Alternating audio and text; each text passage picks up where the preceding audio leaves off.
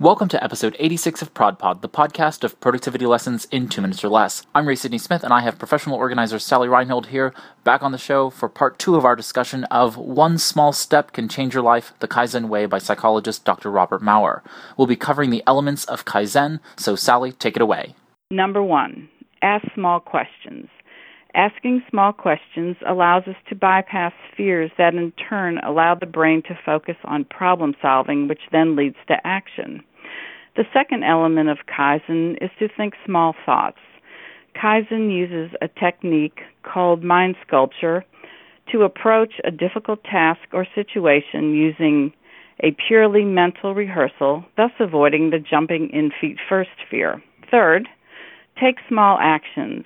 For example, stopping overspending. Remove one object from your shopping cart before going to the checkout line. Small actions feel safe to the brain because the change is so small that there is no risk of failure or unhappiness. Number four, solve small problems.